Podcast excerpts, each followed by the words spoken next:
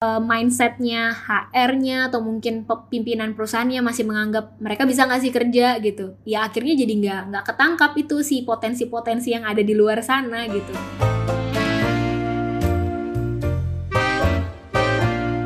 Oke, halo Kevin, apa kabar hari ini? Baik Kak. Tela, apa kabar Tela? Baik, lagi long weekend dan lagi ya. Dan ramai sekali jalanan tapi fine. Lo lagi di mana? Di Jakarta atau lagi di luar kota? Baru sampai di Bandung sebenarnya. Baru sampai di Bandung. Wow. Oke. Okay. Lagi sibuk apa nih, Tela? Sekarang lagi sibuk kerja sehari-hari Senin sampai Jumat. Terus kemudian sekarang lagi sibuk mengembangkan startup sosialku, Koneksi Indonesia Inklusif atau yang biasa dikenal dengan Konekin. Gitu. Dua hal itu. Kerja di mana tuh kalau boleh tahu, Senin sampai Sabtu? Senin sampai Jumat. Senin sampai Jumat. Jadi seorang peneliti kebijakan publik di Kementerian Desa PDTT. Oh, apa tuh? Kementerian Desa Pembangunan Daerah Tertinggal dan Transmigrasi. Oh, keren banget ya. Well, thank you buat waktunya. Kalau kita malah bikin podcast di tengah-tengah liburan panjang. Oke. Okay. Oh, kita malah belum nyapa teman-teman kali ya. Halo buat teman-teman lagi dengerin podcast ini, welcome back to Mikir Mulu episode berapa ya, Vin? 53 ya? 53. Kita akan ngobrol bareng sama Marthella, foundernya Konekin Indonesia. Kita akan ngobrol tentang lapangan kerja buat teman-teman yang disabilitas. Kalau boleh tahu, kenapa sih lo tertarik membangun Konekin, maksudnya kena tertarik dengan disabilitas? Oke, itu sejarahnya di tahun 2013 ya. Jadi tahun 2012 aku lulus S1, kemudian 2013 aku memutuskan untuk mengikuti program namanya Indonesia Mengajar gitu, dan 1 tahun ditempatkan di daerah terpencil untuk mengajar anak-anak gitu ya.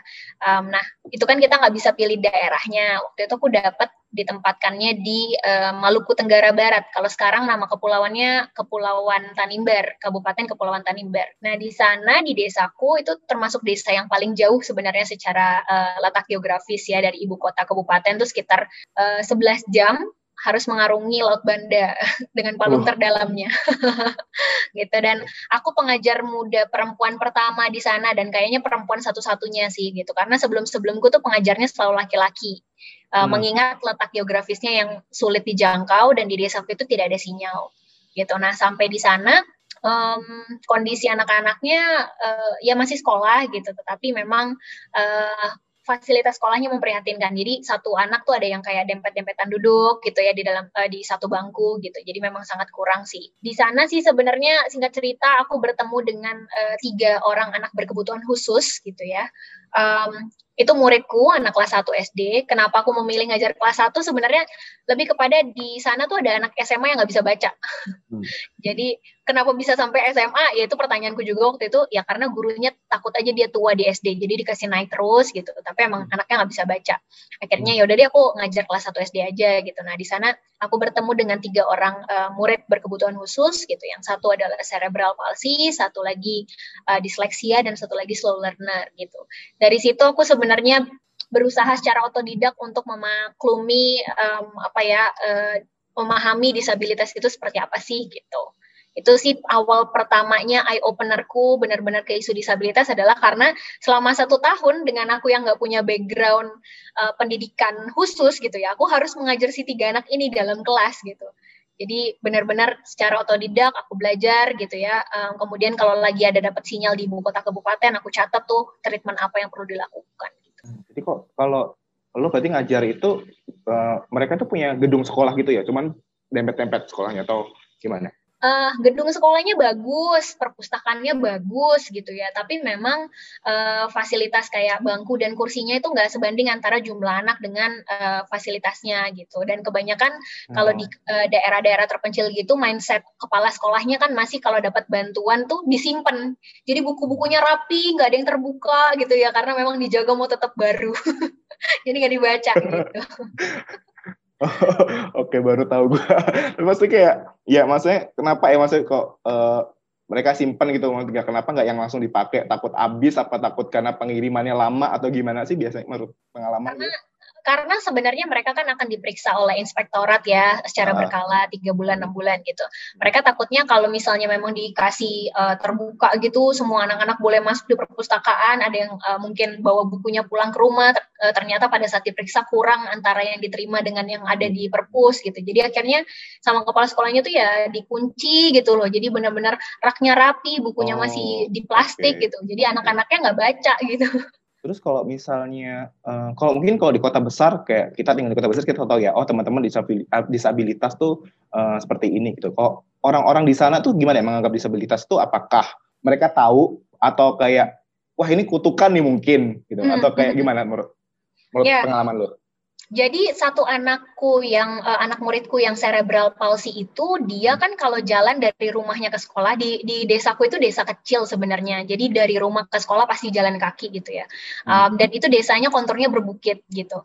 Nah si anak ini tuh rumahnya di atas bukit sebenarnya, anak ini kalau jalan itu tuh kakinya pincang sebelah, jadi kayak agak jalannya agak-agak tertatih gitu, kemudian dia tuh selalu ngences gitu loh, jadi benar-benar sepanjang jalan tuh ngences gitu, terus kalau ngomong tuh lamban, misalnya kayak nama dia kan Enos gitu, nama saya Enos gitu, dan artikulasinya tidak jelas gitu. Jadi anak ini tuh sebenarnya kalau di teman-temannya tuh sering banget dibully karena gimana sih udah sekolah masih ngences gitu, ih kenapa sih jorok banget gitu. Padahal ya memang seperti itulah anak cerebral palsy itu dengan segala keterbatasannya ya seperti itu gitu. Nah itu satu. Yang kedua, anak muridku yang disleksia ini perempuan gitu.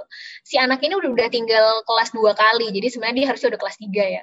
Karena gurunya tuh menganggap si anak ini emang nggak bisa belajar aja, nggak bisa memahami, nggak bisa menyerap ilmu gitu. Nah, anak ini itu, wah kalau di kampung itu kan cerita-cerita soal kayak kenapa anak itu bisa lahir berbeda tuh pasti dikait-kaitin ibunya dulu bikin dosa, atau enggak bapaknya dulu selingkuh, atau bapaknya dulu main ilmu gitu-gitulah ya. Nah si anak ini tuh juga sering dikira seperti itu, karena anak ini setiap kali ditanya ini bacanya apa, dia tuh cuman senyum tanpa rasa bersalah, tapi sebenarnya nggak bisa baca, nulis pun masih kebalik-balik gitu ya. Dan si ibunya ini tiap kali dia pulang sekolah, dia selalu memukul kepala anaknya itu dengan rotan, karena kalau di sana itu anak yang bandel, anak yang kayak bikin malu orang tua karena dilaporin guru gitu, di rumah pasti akan kena pukul lagi gitu. Bahkan aku waktu mengajar di sana, itu rekan guruku udah siapin satu bambu gitu, Ibu Tela, ini harus Ibu Tela taruh di kelas. Kenapa Ibu? Kalau ada yang kepala batu, bahasa orang Maluku kan kepala batu tuh kayak bandel, nakal gitu ya. Kalau ada yang kepala batu, tokok saja kepalanya dengan ini gitu. Jadi memang di sana diajarin buat memukul anak-anak, dan itu lumrah banget, udah mendarah daging gitu. Nah si anak ini ternyata setelah aku selidiki gitu ya, dengan cara unik sebenarnya. Aku nggak pengen mengumpulkan orang tua di sekolah. Jadi waktu itu akhirnya aku bilang, Ibu, Bapak, saya pengen nginep di rumah Ibu dan Bapak 1 hari ya gitu. Jadi anakku jumlahnya 30, satu kelas 30 orang. Selama sebulan penuh tuh aku kayak ronda dari satu rumah ke rumah yang lain. Gitu. Karena memang aku pengen tahu sebenarnya orang tua ini tuh di rumah ngajarin anaknya nggak sih, atau gimana sih mereka memperlakukan anaknya gitu. Di rumahnya si yang anakku yang disleksia inilah akhirnya aku tahu bahwa dulu ibunya nggak berharap dia lahir, jadi minum pil penggugur kandungan gitu. Nah itu yang akhirnya menyebabkan perkembangan otak si anak ini nggak maksimal gitu. Wow, gue merinding dengar cerita lo sih.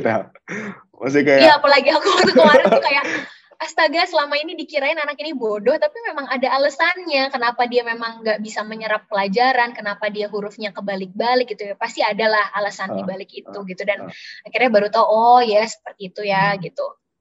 Oh wow, berarti maksudnya sebelumnya lu tidak mengenal, belum mengenal how to treat teman-teman disabilitas, tapi di sana ketika lu di sana dan akhirnya lu melihat 3 anak ini dan lu belajar dari situ ya. Karena di Indonesia Mengajar itu kita hanya diajari gimana cara mengajar yang baik, tapi nggak mengajari special needs kids gitu, nggak gitu. Akhirnya ya kita berangkat ke sana, dan memang karena aku punya murid itu di kelasku gitu ya, mau nggak mau aku harus bisa gitu nanganin mereka gitu. Oke, wow, menarik. Oke, mungkin Kevin bisa ada pertanyaan apa mungkin buat Marthella? Kalau misalkan itu banget ya.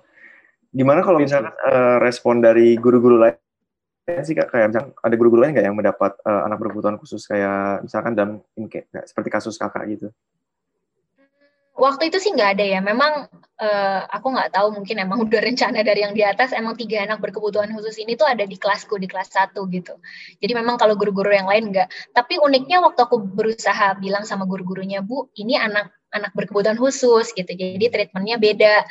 Kita sebagai guru tuh nggak bisa mengajarkan mereka hanya di sekolah. Jadi perlu misalnya setelah pulang sekolah, sore-sore kita ajarin nih satu-satu.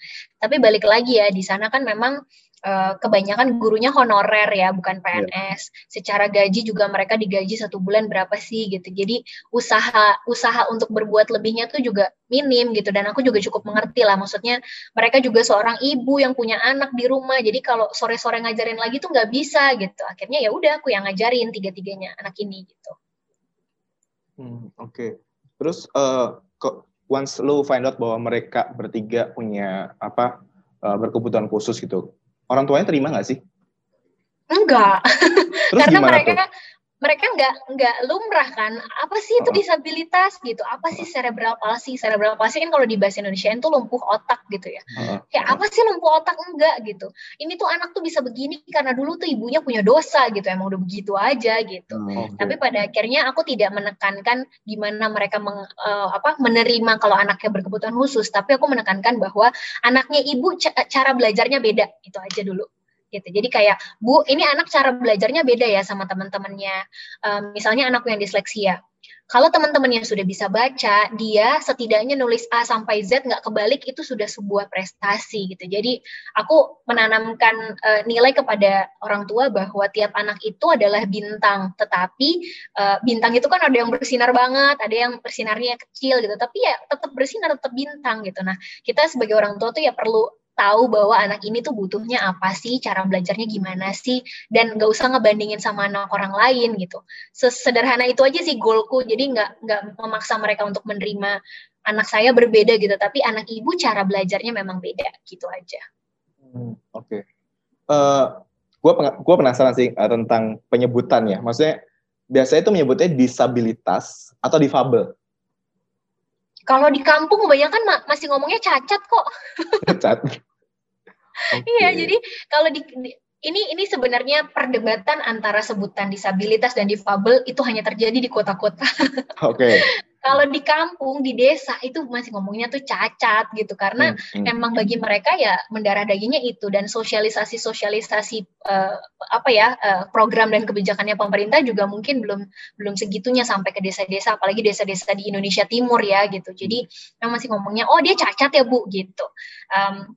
Kalau ditanya apa sih sebenarnya sebutan yang tepat gitu ya, beda-beda ya. Jadi sesungguhnya di tahun 97 itu kita udah punya undang-undangnya, nyebutnya masih penyandang cacat gitu. Kemudian di tahun 2006 nih adalah seorang pegiat isu sosial ya, namanya Mansur Faki gitu. Nah, beliau ini memang berangkat dari roots daerah gitu. Jadi akhirnya nyebutnya difabel untuk menghaluskan kata cacat ini. Karena difabel itu dibilangnya sih singkatan dari different ability gitu. Jadi kemampuan yang berbeda gitu. Kemudian saat Indonesia di 2011 udah mulai meratifikasi konvensi PBB tentang disabilitas, akhirnya ya udah deh kita samain aja, negara-negara lain pakainya penyandang disabilitas. Akhirnya dibuatlah di 2016 undang-undangnya penyandang disabilitas gitu. Jadi kalau dalam taraf kebijakan, seminar yang sifatnya formal sih sebenarnya disabilitas gitu. Tapi di daerah, terutama di Jogja ya gitu, memang mereka lebih nyamannya nyebutnya difabel gitu. Jadi sama aja maksudnya penyebutan difabel sama disabilitas tuh ya lumrah gitu. Karena kan gue takut kayak penyebutan semacam penyebutan tunarungu dan teman tuli misalnya. Oke. Kevin, kalau lu gimana, Vin? Kalau pengalamanku dulu sih waktu aku skripsi, skripsiku kan tentang teman tuli ya. Jadi kayak dia problemnya adalah dia untuk nonton TV atau nonton film atau nonton YouTube, kadang mereka nggak bisa menikmati gitu. Jadi lebih ke arah di kota sih. Nah, jadi aku pengen membuat sebuah aktivasi sama awareness sih untuk film-film atau YouTube atau TV itu membuat caption, closed caption di karya mereka gitu. Nah, kadang sampai ada apa namanya, masalahnya banyak banget, sampai ada pernah ditanya salah satu film yang gede banget, kita pernah diajak tolong dong dimasukin closed caption, terus mereka jawabnya nggak mau ah, nanti estetika filmnya hilang. Nah itu gara-gara apa tuh, cuma gara-gara itu doang mereka nggak mau gitu loh. Padahal sebenarnya tuh teman tuli itu suka banget nonton, banyak banget yang suka nonton, karena teman tuli itu kan persepsinya kan visual ya, mostly visual, jadi kayak film itu ngebantu banget buat mereka gitu sebenarnya. Nah aku juga waktu itu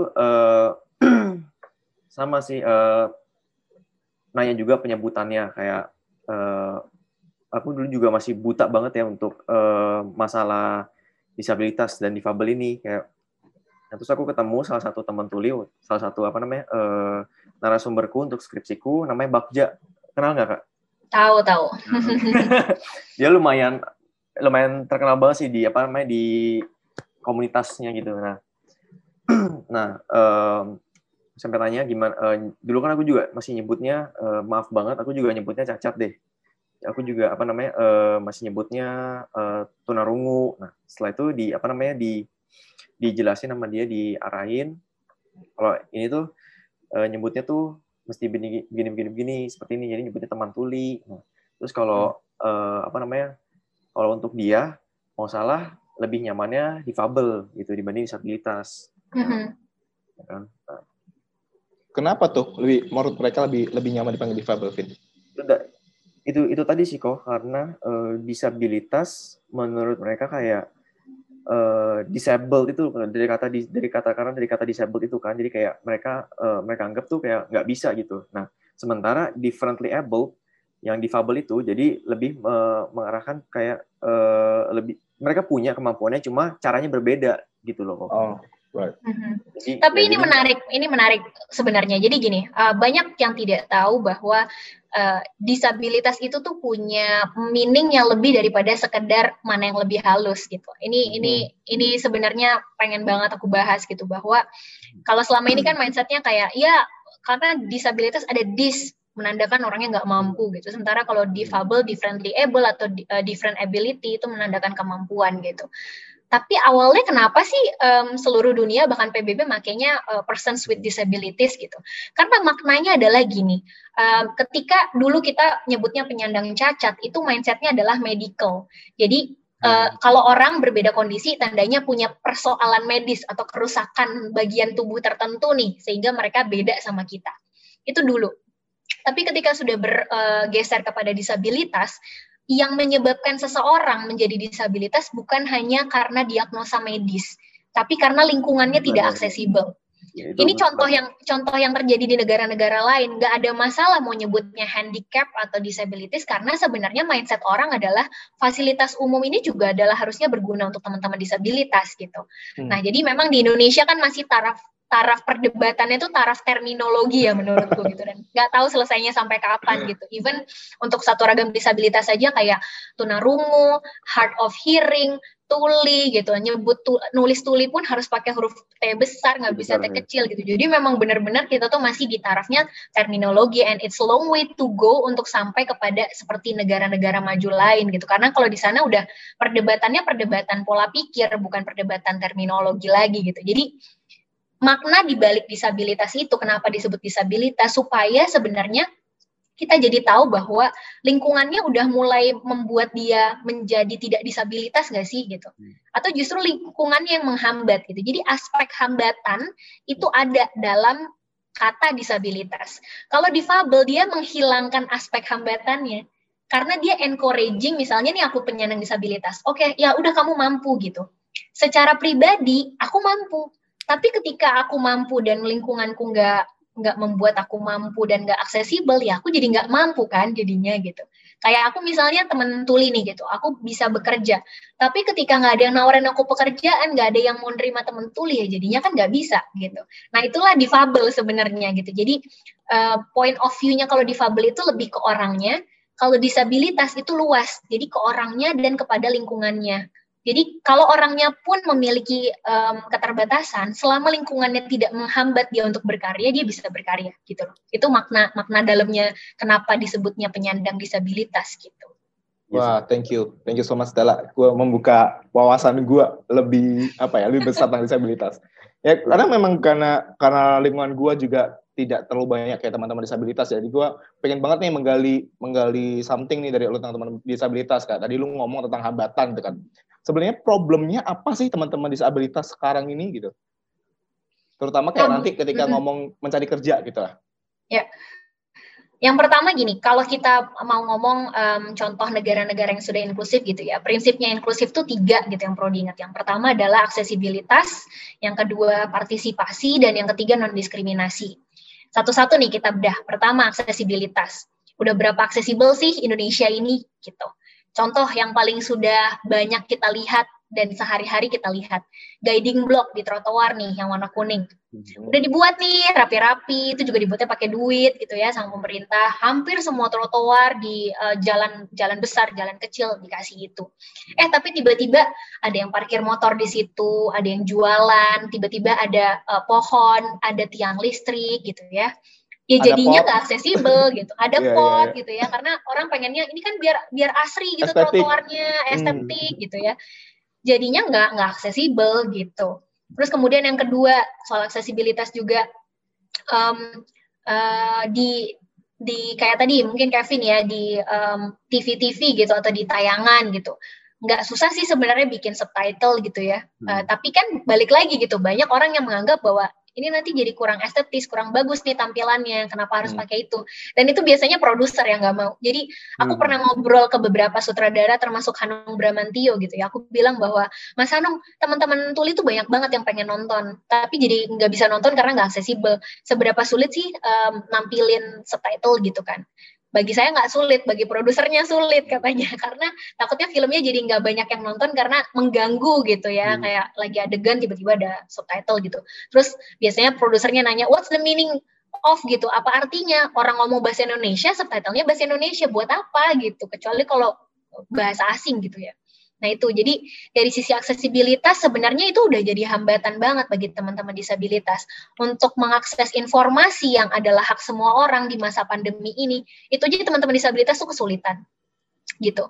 Kayak di TV deh gitu, baik stasiun TV udah ngerasa bahwa gue udah cukup inklusif kok, udah ada juru bahasa isyarat kecil banget ya di kanan bawah gitu.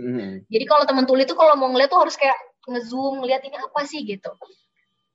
Padahal sebenarnya kalau di negara maju tuh udah 50-50 ya gitu. Jadi di sini yang narasumbernya di sini juru bahasa isyaratnya, jadi bisa kelihatan lebih baik gitu. Nah itu terus juga dari sisi kayak teman-teman Down syndrome gitu, gimana sih caranya supaya lebih mengerti saat pandemi kayak gini tuh apa aja yang harus dilakuin, terutama saat pembelajaran jarak jauh gitu ya. Nggak semua orang bisa belajar online gitu. Teman-teman Down syndrome yang biasanya juga di sekolah biasa saja, maksudnya sekolah langsung gitu ya, bertemu dengan guru dan terapisnya saja itu menghadapi beberapa tantangan, apalagi saat online gitu, mana bisa terapi online gitu ya, kayak gitu. Jadi dari sisi aksesibilitas sebenarnya masih banyak hambatannya, tapi yang kita nggak boleh lupa juga, kita mengapresiasi sebenarnya kalau dibandingkan tahun-tahun sebelumnya ya memang sudah banyak lah pembenahannya gitu, cuman belum ideal gitu dari sisi aksesibilitas. Terus kalau dikaitin ke dunia kerja gitu ya, ini ngomongnya partisipasi ya, jadi partisipasi penyandang disabilitas di angkatan kerja Indonesia gitu. Nah sebelumnya nih aku mau tanya deh Kevin atau Ko Edi, tahu nggak kira-kira aja nih berapa persen sih disabilitas di Indonesia dari total populasi kita? Kalau yang terakhir 2019 ya, karena aku dapat datanya itu waktu aku riset itu udah lama banget, dia kayak 4 tahun sekali ya kalau nggak salah, jadi tahun ini baru diupdate lagi harusnya. Nah, waktu itu berapa ya? 23 atau berapa itu? 23 juta. 23. Waduh. Bukan 23 juta. 23%. Gue sih no clues ya. Gue nggak tahu datanya. Jujur karena gue kayak nggak pernah mencari itu. Itu aku udah lama juga sih nyarinya, dan kadang satu data dengan data yang lain bisa angkanya beda. Nah, itu aku bingung tuh. Betul. Sampai aku tanya si Kak Bakja itu untuk, Kak, ini rekomen yang mana nih untuk data yang benar? Akhirnya baru dikasih. Soalnya kalau nyari sendiri tuh kayak sulit banget. Dan update jarang banget. Terakhir update itu kan tahun 2016 kalau nggak salah. Dan sebelumnya lagi itu tahun 2000-an, 90-an. Wah, itu udah kayak range jauh dari research kan. Jadi akhirnya kita pakai yang 2016 aja. Untung boleh dikasih. Jadi Oke. Jadi kalau ngikutin, kan sebenarnya kalau soal statistik itu ya memang ranahnya BPS gitu ya. Yang terakhir itu di SUPAS namanya, jadi sensus penduduk antar survei gitu ya. Survei penduduk antar sensus. Jadi kan sensus itu kan setiap 10 tahun sekali. Nah ini yang per 5 tahun sekali nih. SUPAS 2015 itu 8,56% dari total populasi. Di 2015 ya. Di 2019 akhirnya kita pakai data dari Susanas namanya Survei Sosial Ekonomi Nasional. Di situ datanya 10,65% dari total populasi di Indonesia. Mungkin sekitar 27 juta orang gitu. Dan itu bukan jumlah yang sedikit gitu. Itu jumlah yang banyak. Apalagi ini kan sebenarnya bukan sensus ya. Ini kalau dibikin sensus mungkin angkanya akan lebih tinggi gitu. Jadi itu katanya kan belum detail katanya. Itu mungkin masih di kota-kota besar, tapi yang pedalaman-pedalaman yang nggak tersentuh, mereka nggak bisa kedetek gitu. Jadi kayak itu tuh angkanya juga masih masih bisa dibilang belum fix lah gitu sih. Kalau menurut tahun lalu kemarin itu. Betul. Nah, tantangannya adalah sebenarnya kenapa angka disabilitas ini sendiri kayak kita masih meraba-raba gitu ya, karena teman-teman disabilitas sendiri itu juga sulit untuk bisa memiliki dokumen kependudukan. Padahal itu sebenarnya fundamental banget untuk hidup seseorang. Dari mulai dia lahir, dia harus punya yang namanya akte kelahiran gitu ya. Kemudian dia 17 tahun harus punya kartu KTP gitu ya. Itu aja sulit gitu. Jadi penyebabnya banyak. Ada juga yang memang dari sisi keluarganya ketika perangkat desa misalnya datang ke rumah nih. Bu, ada berapa orang anaknya? Anaknya sebenarnya 4, satu disabilitas yang diakuin cuma 3. Jadi satu anak ini nggak terdata gitu. Ya akhirnya susah untuk mendapatkan data real berapa banyak sih penyandang disabilitas Indonesia gitu. Tapi so far yang kita pakai adalah 10,65%. Nah, nyangkut lagi sebenarnya ke soal partisipasi kerja gitu ya. Ini data yang terakhir aku dapat per Maret 2020 ya, dari data wajib lapor ketenaga kerjaan gitu. Dari 550 perusahaan, mereka itu mempekerjakan itu sekitar 538.817 tenaga kerja.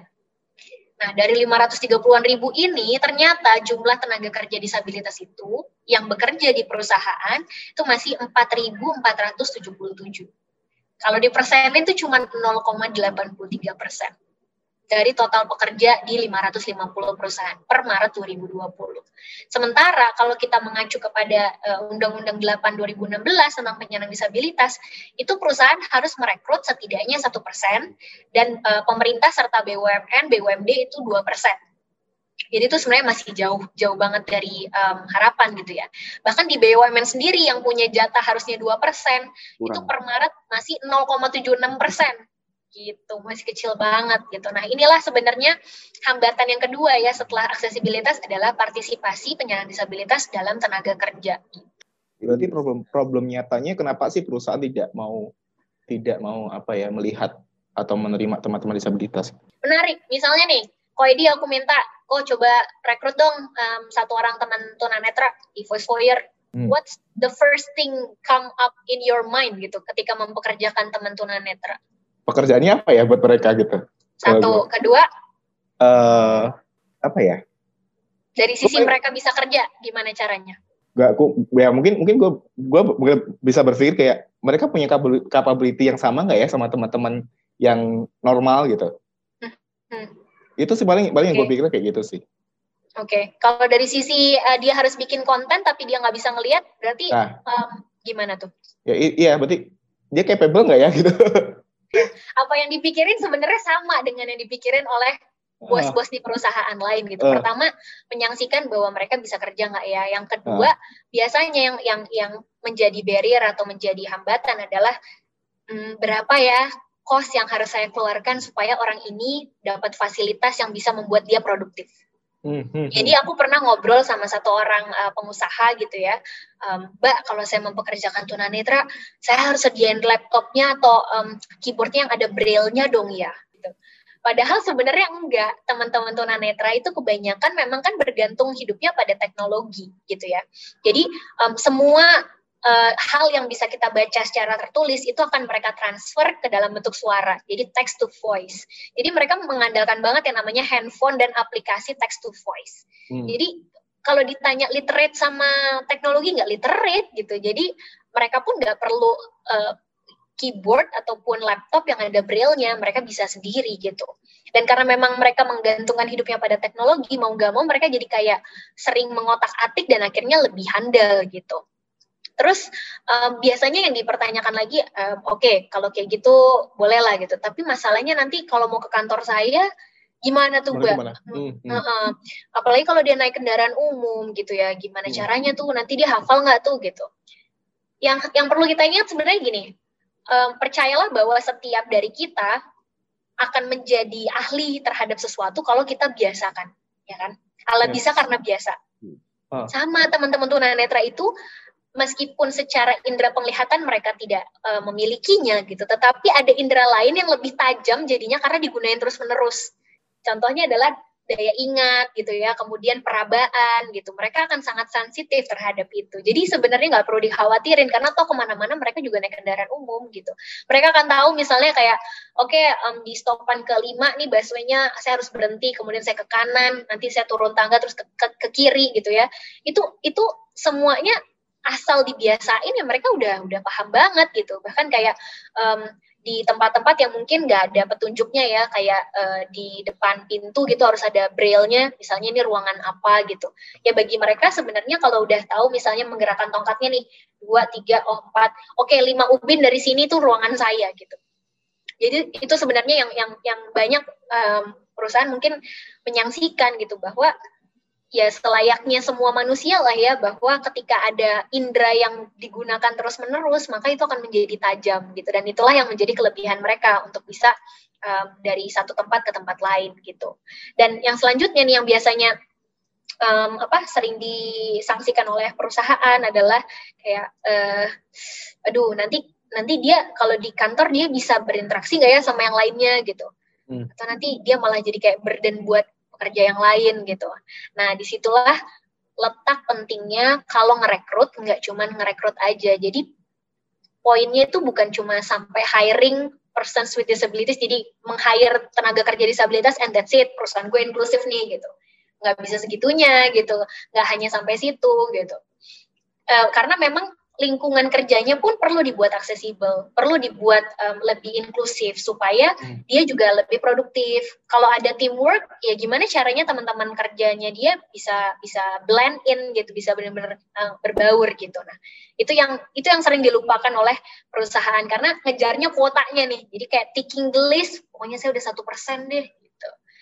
Akhirnya melupakan sebenarnya gimana caranya teman-teman disabilitas ini bisa kerja dengan lebih produktif gitu. Yang terjadi adalah kalau cuma ticking the list doang, turnover-nya tinggi gitu. Teman disabilitasnya ngerasa nggak betah. Ya selayaknya kita lah gitu. Apa sih yang ngebuat kita betah di kantor? Selain daripada pekerjaan yang kita suka, mungkin gajinya cocok, apalagi? Ya pasti lingkungan kerja lah gitu. Ya, ketika lingkungan kerjanya nggak membuat dia nyaman gitu, dia ngerasa dia cuman sendiri, jam makan siang orang pada makan semua, dia ditinggalin sendiri, nggak ada yang mau ngajakin dia ngomong, siapa yang betah gitu. Akhirnya resign gitu. Nah itu sih, jadi membuka kesempatan bagi teman-teman disabilitas untuk menjadi pekerja itu progres yang baik, tetapi nggak sampai situ aja gitu. Jadi proses yang harus dihadapi perusahaan itu adalah yang membuat lingkungannya inklusif dulu gitu, baru akhirnya yaudah deh kita hire gitu. Berarti maksudnya kok yang gua tangkap adalah yaudah membuat mereka ya kayak orang normal aja gitu ya, diajak ngobrol bareng, diajak diskusi bareng, tidak dibedain gitu kali ya. Jadi kalau di kita nih biasanya kalau misalnya lagi sama teman-teman disabilitas, terutama yang aktivis gitu ya, biasanya mereka agak marah, sensitif kalau dibilang normal gitu, dibandingin gitu. Emang kita nggak normal, emang kita abnormal gitu kan. Karena mereka juga normal gitu. The thing is beda aja. Aku ngomong pakai mulut nih, teman-teman tuli ngomongnya pakai bahasa isyarat gitu.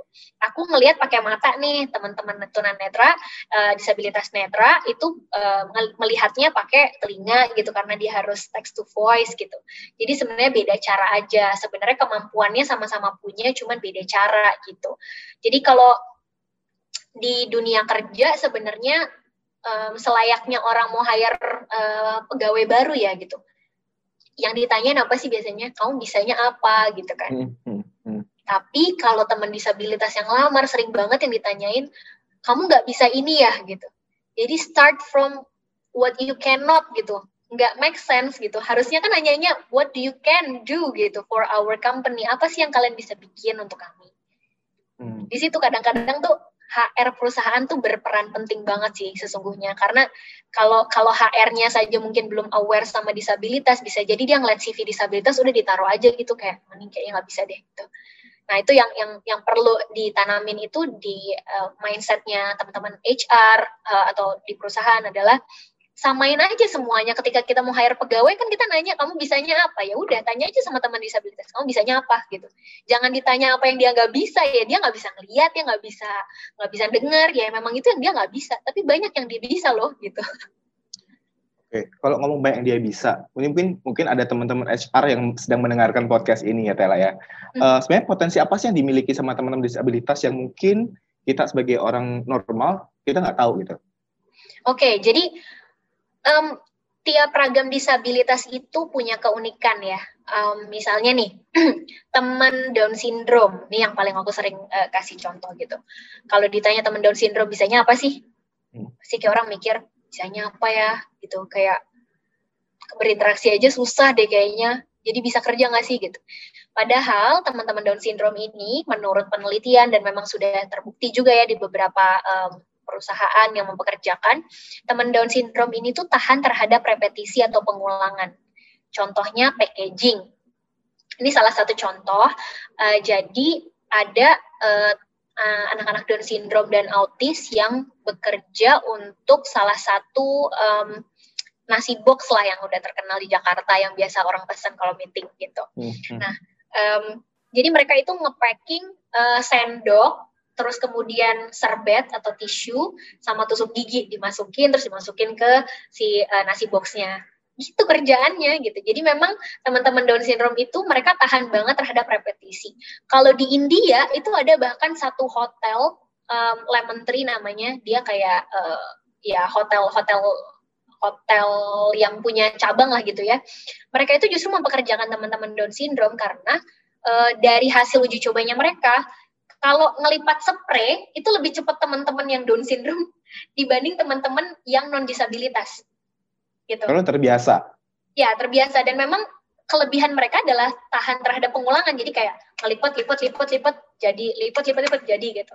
Dan mereka fokus gitu. Mereka kan sangat detail terhadap waktu ya. Jadi misalnya jam makan siang mereka jam 12. Sementara dia lihat pekerjaannya masih banyak nih, sekarang udah jam 11:30. Mereka akan tahu bahwa dalam setengah jam aku harus selesai karena aku jam 12 harus makan. Straight banget sama waktu gitu. Jadi itu yang membuat mereka sebenarnya lebih produktif dibanding non-disabilitas kalau untuk pekerjaan yang repetitif gitu ya. Nah itu satu, teman Down syndrome.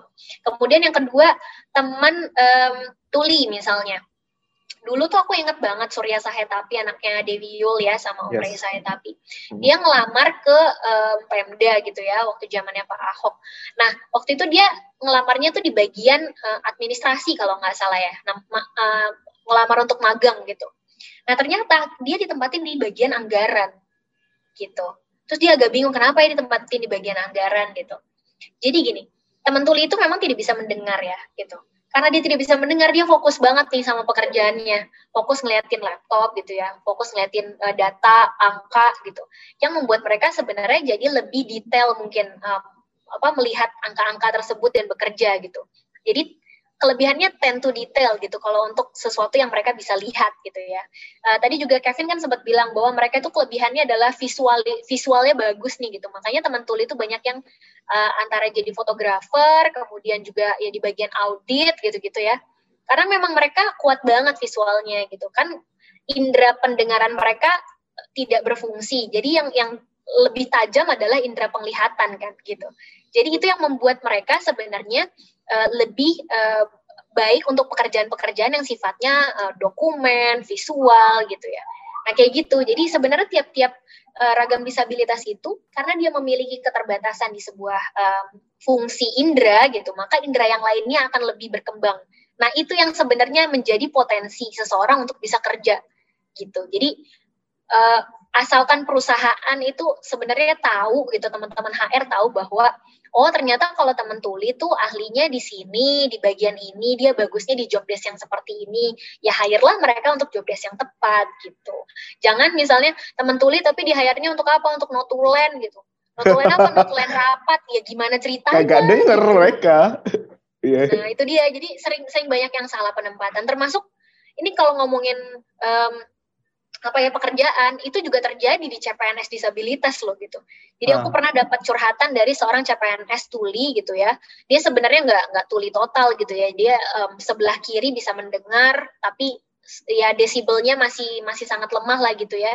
Jadi sebenarnya dia hanya mendengar mungkin kalau orang ngomong di dekatnya dan konsonannya jelas dia bisa dengar. Tapi kalau misalnya dalam ruang rapat dia nggak bisa dengar.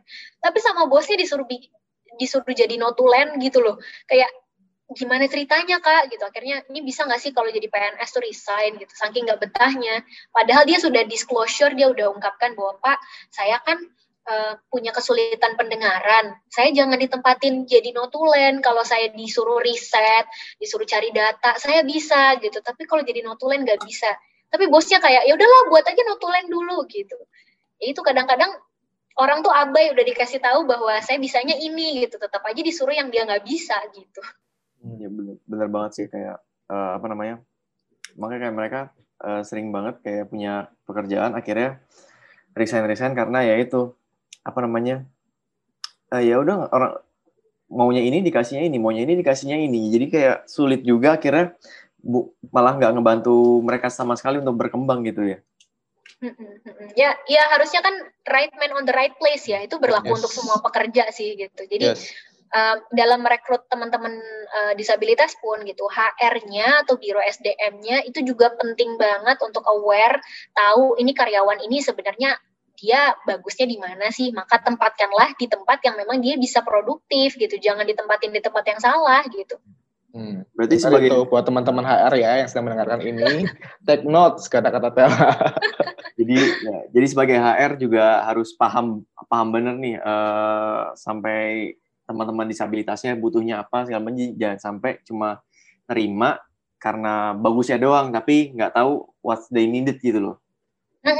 Dan kadang bukan hanya bagusnya doang gitu. Aku nggak bilang ya, cuman ya ada juga lah beberapa perusahaan yang sekarang lagi hype banget ya ngerekrut teman-teman disabilitas, bagus nih buat branding kita gitu. Ya oke, kalau mau branding ya nggak masalah, tapi itu bonus gitu. Karena sebenarnya tanpa orang sadar, penyandang disabilitas itu adalah untapped marketnya pekerja gitu loh. Maksudnya itu adalah pasar kerja yang sebenarnya nggak tersentuh gitu, dan itu sebenarnya harus bisa dimanfaatkan dengan baik gitu. Banyak loh teman-teman disabilitas itu yang lulusannya S1 gitu ya, punya kemampuan yang bagus gitu, tapi karena mindsetnya, HR-nya atau mungkin pimpinan perusahaannya masih menganggap mereka bisa ngasih kerja gitu, ya akhirnya jadi nggak ketangkap itu si potensi-potensi yang ada di luar sana gitu. Nah itu yang perlu dipikirkan oleh teman-teman perusahaan gitu. Kalaupun memang tidak siap langsung nih gitu, ya nggak apa-apa buka magang dulu gitu. Pun kalau misalnya ini ide yang sebenarnya dari dulu aku pengen banget sampaikan gitu ya. CSR perusahaan-perusahaan besar gitu. Dibanding kalian tuh bangun-bangun sekolah gitu ya, atau sekolahnya juga nggak kepake gitu ya. Terus kayak ya ngirimin bukunya juga belum tentu dibaca. Kan di kampung-kampungan kadang-kadang gitu ya, bukunya malah disimpan, dibagus-bagusin gitu. Ada loh di sekitar kalian yang sebenarnya kalian bisa manfaatkan untuk jadi keuntungan kalian juga nih. Kalau dapat pekerja yang bagus kan itu keuntungan perusahaan ya gitu. Jadi teman-teman disabilitas ini kan sebenarnya secara pendidikan mungkin tidak punya akses sebagaimana teman-teman non disabilitas ya gitu. tapi mereka bisa dilatih vokasinya gitu. Jadi dilatih kemampuan atau skillnya di bidang tertentu. Jadi CSR-nya mendingan digunain buat pelatihan gitu. Jadi gini, kita mau misalnya nih aku pimpinan perusahaan ya. Oke, saya mau ngerekrut, tapi dengan catatan saya mulai dari CSR saya ngasih pelatihan buat mereka. Terus nanti dari misalnya yang saya latih ada 100 orang gitu ya. Saya akan ambil 25 orang terbaik. Nah, jiwa kompetitif itu juga penting ditumbuhkan di teman-teman disabilitas. Jadi 25 orang terbaik akan saya hire langsung nih jadi karyawan. Dan dia dapat 25 orang itu yang siap loh, karena dia yang latih gitu ya. Dia yang bentuk skillnya mau sesuai maunya dia gitu. Dan akhirnya dia dapat 25 orang pekerja disabilitas yang siap bekerja. Itu salah satu contoh yang kalau kalian meragukan kemampuan mereka, ya udah gitu di programnya kalian atau di CSR kalian atau ada kelebihan duit dari program mana, ya dipakai aja buat ngelatih sampai mereka siap bekerja. Kalian udah ngelihat, oke nih ini skill yang saya mau seperti ini nih, hire gitu.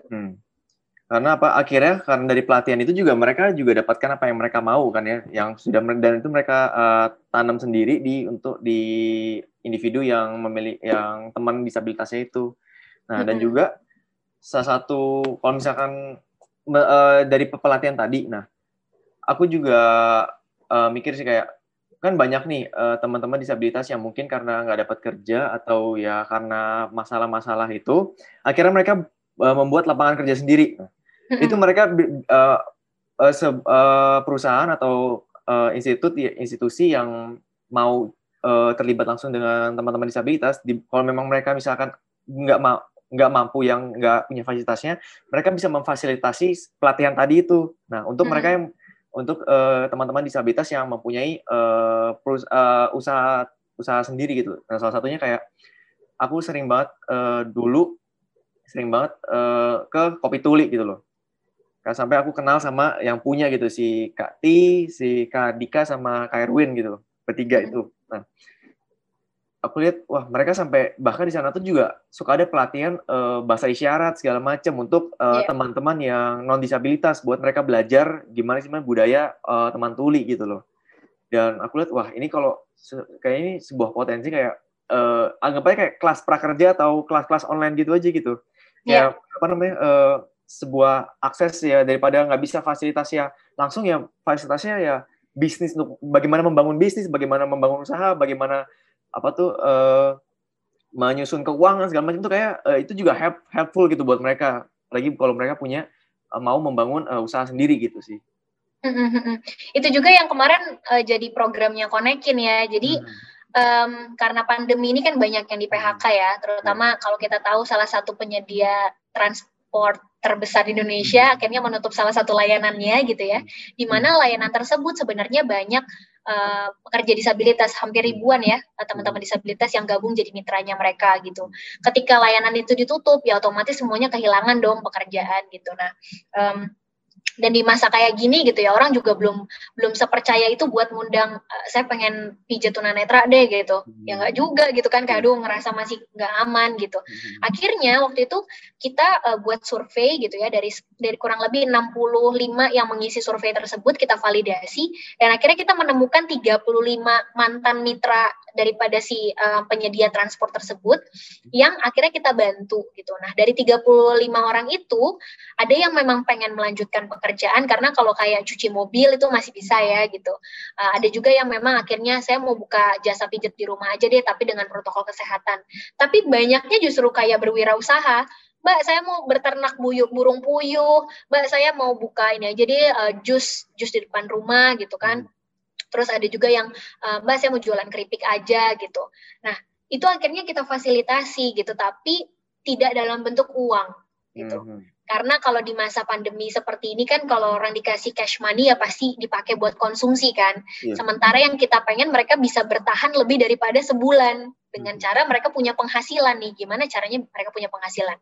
Akhirnya waktu itu, ada yang mau bangun usaha A, B, C, kita tanyain satu-satu, kenapa mau bangun itu, ada nggak yang beli gitu loh, sampai akhirnya mereka mikir, oh ya ya benar, ya udah deh kalau gitu usaha apa ya mbak yang bagus gitu, kalau mau usaha MPMP apa mbak yang kita perlu sediakan gitu, jadi akhirnya secara nggak langsung Konekin membantu mereka untuk assessment bisnis gitu, mereka bisnisnya yang bisnis rumahan, yang di sekitar mereka itu bagus apa, sampai waktu itu kita survei ke rumahnya.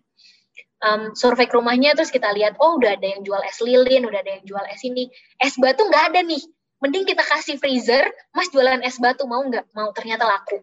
Terus kita survei ke rumah salah satu teman Tuli, bapak-bapak, yang jualan telur nggak ada nih Pak, mending Bapak jadi ini aja penjual telur. Dan beneran laku, selama seminggu kita di WhatsApp terus, laku, telur laku, senang, banyak duit dapat gitu, bahasa teman Tuli kan begitu. Jadi itulah akhirnya yang kita bantu, bahwa oh ternyata kalau memang sulit mendapatkan kerja formal, ya kerja-kerja informal atau berwirausaha itu juga oke, tapi harus didampingi. Karena kan mereka juga nggak punya sense bisnis ya gitu, maksudnya cuman taunya yaudah mau jualan aja, mau jualan apa, nggak tahu juga ya mau jualan apa, kita yang harus bisa kasih tahu rumahnya strategis nggak, di sekitaran rumahnya ada jualan apa gitu, jadi kita bantuin di situ gitu. Dan kemarin waktu terakhir rapat sama pimpinan BUMN gitu, akhirnya aku bilang bahwa Pak, dibanding Bapak ngejar 220 penyandang disabilitas per Desember gitu, karena kan pengen 3 Desember pengen, kami sudah merekrut 220 gitu ya. Aku bilang bahwa kedepannya Pak, nggak usah ngejar banget angka gitu kan, hanya gara-gara mau 3 Desember Hari Disabilitas Internasional dan pengen klaim. Kalau BUMN-nya punya CSR gitu, kasihlah pelatihan misalnya digital marketing, berwirausaha, usaha, modal bantuan bisnis gitu, itu akan lebih helpful Pak, karena mau gimana pun kita nggak bisa maksa semua teman-teman disabilitas kerja di sektor formal kan, gitu. Jadi memang harus dibantu juga dari sektor informalnya gitu. Oh bisa banget tuh Fosfoyer ngasih apa ya, pelatihan digital marketing buat teman-teman disabilitas, bareng konekin kali ya. Nanti kita kontak-kontak lagi. Dia tuh gitu ya. Nanti kita ngobrol-ngobrol lagi. Dalam hati, semoga kok Edi ngerti nih maksudnya arahnya. Karena tadi gue dengerin juga kayak, karena gini, gue memposisikan diri gue sebagai owner, dan ketika lo cerita, gue berpikir, sekelas mikir gini, nah gue sebagai pemimpin perusahaan, gimana cara menemukan teman-teman disabilitas yang punya potensi ya? Itu problem, sekilas problem yang gue tangkap kayak, gue, misalnya contoh, gue buka lawan pekerjaan di Job Street. Kan gue nggak tahu mereka disabilitas atau enggak. Atau apakah mereka punya komunitasnya dan gue bisa tap in ke sana. Nah, gimana tuh? Ya, jadi kalau untuk merekrut teman-teman disabilitas itu ada dua ya. Yang pertama, kalau lewat jalur yang umum, mau tampilin di website gitu, berarti harus disclosure bahwa terbuka bagi penyandang disabilitas. Jadi mereka juga tahu, oh ini terbuka nih, saya bisa apply. Yang kedua, bisa lewat beberapa organisasi yang mereka punya lah gitu. Jadi kita nyampein ke organisasinya, misalnya, oh saya mau rekrut 2 teman tuli, berarti ke Gerkatin misalnya. Ya udah deh ke Gerkatin, ada 2 orang nggak dengan requirement-nya seperti ini gitu. Yang ketiga ya sebenarnya berkolaborasi dengan beberapa komunitas gitu ya, yang non organisasi gitu, tapi dia punya cukup banyak kayak rekanan juga teman-teman disabilitas gitu, karena nggak semua teman-teman disabilitas ini berorganisasi sebenarnya gitu. Jadi ada juga yang kalau dikonekin malah dapatnya itu kita sering banget kayak dapat volunteer ya teman-teman disabilitas, atau misalnya yang hadir di acara kita itu adalah teman-teman disabilitas yang tidak berorganisasi gitu. Nah kalau ditanya kenapa nggak berorganisasi, jawabannya panjang lah. Salah satunya mungkin ya ngapain gabung di organisasi doang tapi kita nggak dapat manfaatnya gitu, karena biasanya kan organisasi ngejarnya banyak anggota gitu ya, tapi mereka nggak ngerasa mungkin setelah di situ skillnya juga nggak berkembang mungkin, atau nggak ada yang dibuat untuk membuat mereka bisa kerja gitu. Jadi mereka juga ya gabung nggak gabung sama aja Mbak, ya udah nggak usah gabung lah gitu. Akhirnya biasanya beberapa perusahaan tuh pernah tuh kayak konekin boleh nggak sih bantuin upload di media sosial kalian gitu, bahwa kita pengen ngerekrut pekerja disabilitas gitu. Nah kalau dari konekin sendiri sebenarnya balik lagi ya, yang kita tawarkan ke perusahaan adalah nggak sebatas cuman kayak publikasi lowongan gitu. Tapi kita justru nanya dulu nih, perusahaan Bapak udah siap belum sih merekrut gitu? Bapak sendiri tahu nggak sih disabilitas itu udah berapa banyak gitu, kayak Bapak sendiri tahu nggak sih job desk yang tepat, tiap-tiap ragam disabilitas punya keunikan. Jadi pada akhirnya tuh perusahaan kayak, ya udah deh kayak saya siapin dulu deh Mbak gitu, teman-teman konekin coba ajarin mulai pimpinan perusahaan itu gimana caranya punya mindset bahwa teman-teman disabilitas tuh bisa kerja gitu. Jadi kita akhirnya mulai dari bahasanya sih sensitisasi kepada teman-teman perusahaan supaya dia lebih sensitif sama isu disabilitas gitu. Baru kalau mereka sudah ngerasa siap gitu ya, baru kayak udah deh hiring, kita coba dulu misalnya 5 orang dulu ya Mbak, ya udah 5 orang dulu gitu. Dan itu pun kita bantuin, misalnya job desk yang Bapak butuh apa ini. ini kayaknya lebih cocoknya ke teman tuli deh dibanding teman yang lain gitu, maksudnya teman disabilitas lain gitu. Oke, boleh deh gitu. Dan standarisasi nih misalnya kayak mau jadi call center mintanya S1, ya mau ngapain juga gitu. Lulusan SMA kalau dia diajarin dibekali dengan pelatihan gimana caranya ngangkat telepon, menangani keluhan customer di telepon dengan sabar, dia juga bisa kerja gitu. Jadi sering kalau standarnya ketinggian kita selalu bilang, Pak, ini standarnya ketinggian, dibanding Bapak nanti susah dapat teman disabilitasnya, mau nggak diturunin standarnya, kita cari yang memang benar-benar punya pengalaman di situ. Karena ada beberapa pelatihan gratis dari pemerintah untuk call center misalnya. Jadi kita ambil dari situ tuh. Jadi ada yang memang di open to public, ada yang juga purposive gitu ya. Jadi kita akan bantu ngarahin ke mana yang tepat, atau misalnya kita punya memang rekomendasi beberapa nama nih yang bagus gitu. Jadi Konekin bisa menjadi salah satu apa ya sarana untuk kalau misalnya gue mau cari teman disabilitas, gue bisa tanya Konekin ya. Boleh, boleh. Bantu gue dong, gue butuh teman disabilitasnya, ada yang mau butuh pekerjaan nggak gitu, bisa tanya Konekin ya. Boleh, boleh. Mantap, mantap, mantap. Oke, gimana Vin? Gak berasa ya kita udah berapa? Hampir sejam ya? Ya udah hampir sejam, ya, dari recording sih udah hampir sejam ya. Mungkin satu pertanyaan terakhir kali kok tentang tips. Tips apa? Tips apa namanya? Untuk gimana sih sebuah perusahaan atau instansi kerja supaya lebih inklusif untuk kalau mereka mau menerima teman-teman disabilitas itu apa aja sih yang dibutuhkan gitu sih Kak? Yang pertama sih kalau dari perspektifnya Konekin ya, kita selalu merasa bahwa perusahaannya itu perlu siap secara internal dulu ya gitu. Jadi merekrut teman-teman disabilitas atau menjadi perusahaan inklusif. Inklusivitas itu bukan gimmick. Inklusivitas itu harusnya jadi value perusahaannya. Itu beda, dua hal yang sangat berbeda. Kalau perusahaan cuma pengen gimmick, branding gitu ya, ya udahlah rekrut aja gitu. Tapi kalau inklusivitas itu jadi value-nya perusahaan, maka dalam setiap SOP, kemudian kebijakan, bahkan praktik kerja, itu akan kelihatan semua bahwa, oh ya orang-orangnya inklusif, fasilitasnya juga cukup aksesibel gitu ya. Nah, jadi mulai dari apa ya, kontemplasi dulu internal sebenarnya saya udah ready belum sih gitu. Bukan berarti harus nunggu ready secara ideal ya. Wah ini belum ada remnya nih untuk teman-teman yang pakai kursi roda, jadi saya belum ngerekrut dulu gitu. Karena sebenarnya kalau persoalan aksesibilitas ketika secara fasilitas belum ideal, tapi orang-orangnya udah aware sama disabilitas, itu kursi roda bisa diangkat sama orang-orang, sama satpam. Kalau misalnya, aduh belum ada braille nih di depan-depan ruangannya, jadi nanti teman-teman kalau ngerekrut teman netra buat kerja takut nggak bisa gitu. Ketika orang-orangnya udah mulai aware kayak, oh mas mau kemana? Oh iya di ruangan sebelahnya lagi gitu. Jadi orang-orangnya dulu dibangunin tuh perilaku inklusifnya gitu. Jadi sembari berbenah untuk fasilitas, yang penting orang-orangnya inklusif dulu gitu. Pun dalam SOP atau kebijakan gitu ya, ya diterapkan gitu bahwa sebenarnya tidak ada diskriminasi, semua pekerja adalah sama. Dalam penetapan gaji, apakah teman-teman disabilitas dapat gajinya lebih kecil daripada teman-teman non-disabilitas? Kalau iya jawabannya kenapa harus lebih kecil, beban kerjanya sama gitu ya. Gitu. Nah, itu yang perlu dipikirkan dulu gitu. Sudah siap belum? Sudah aware belum sama isunya gitu. Nah, ketika memang sudah siap, kemudian yang kedua adalah pastinya berusaha untuk bisa menyesuaikan kelebihan teman-teman disabilitas dengan job desk-nya. Gitu. Tadi yang aku bilang right man on the right place gitu. Jadi kalau udah siap secara internal, kita mulai hiring berarti menyesuaikan job desk dengan ragam disabilitas apa nih yang cocok mengisi gitu. Itu yang kedua. Setelah misalnya udah oke, udah deal, udah nerima orang-orangnya gitu, udah masuk ke dalam lingkungan kerjanya, berarti kan udah ngeblend nih sama pekerja yang lain. Disitulah kita harus menyiapkan sebenarnya teman-teman pekerja yang lainnya untuk siap menerima mereka. Caranya gimana? Nggak muluk-muluk. Misalnya kayak di Fosfoyer, ada nggak sih kayak briefing mingguan gitu? Ada. Weekly meeting, kita pasti ada weekly meeting.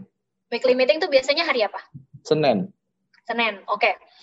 Aku selalu bilang, nggak perlu bikin yang gimana-gimana gitu. Dalam weekly meeting kalian nih, Senin, berapa jam biasanya, sejam gitu misalnya.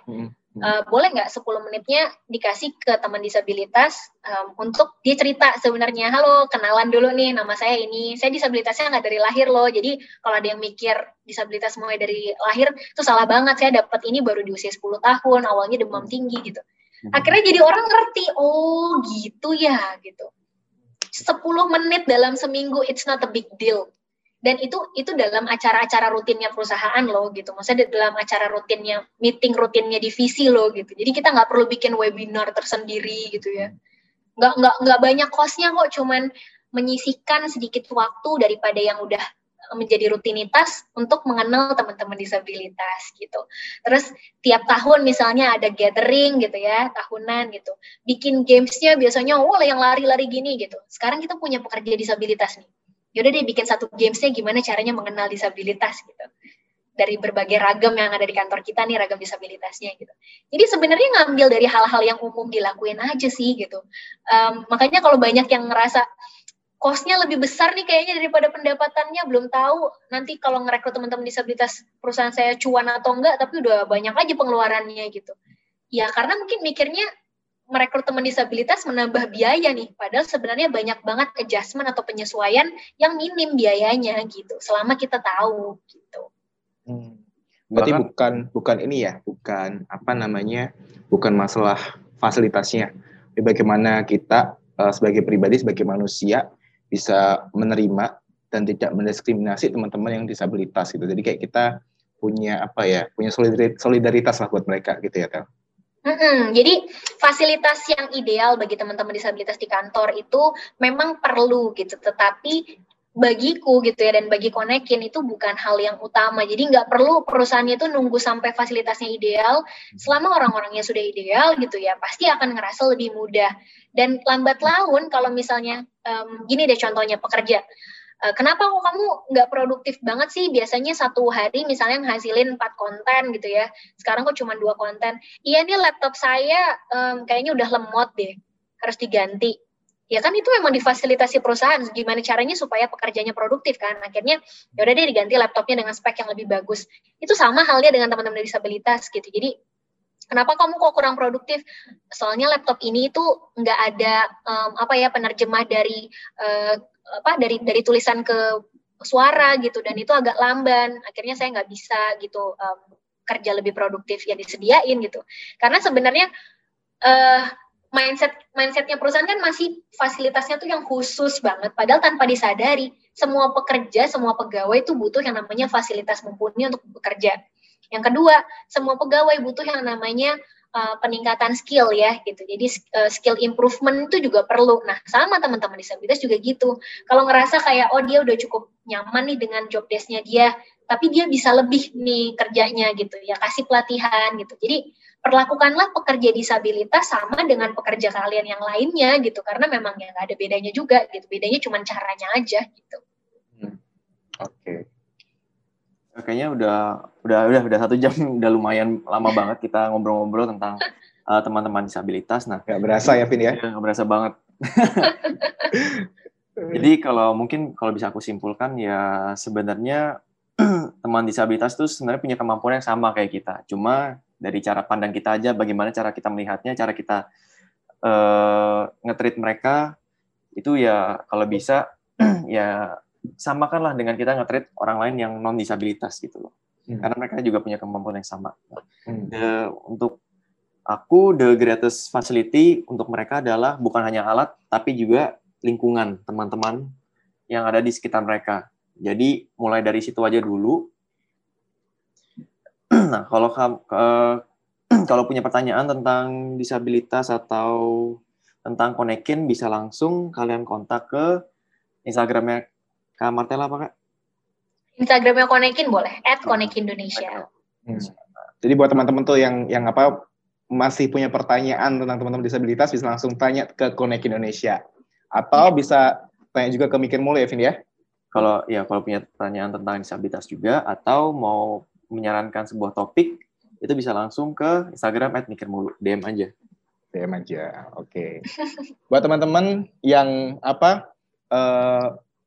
mungkin punya usaha atau punya bagi business owner gitu kan, jangan mikir mulu, untuk terima teman-teman disabilitas karena mereka punya kesempatan yang sama-sama seperti kita. Karena kalau mikir mulu, kapan action-nya? Thank you, Tela. Thank you, Ko Edi dan Kevin.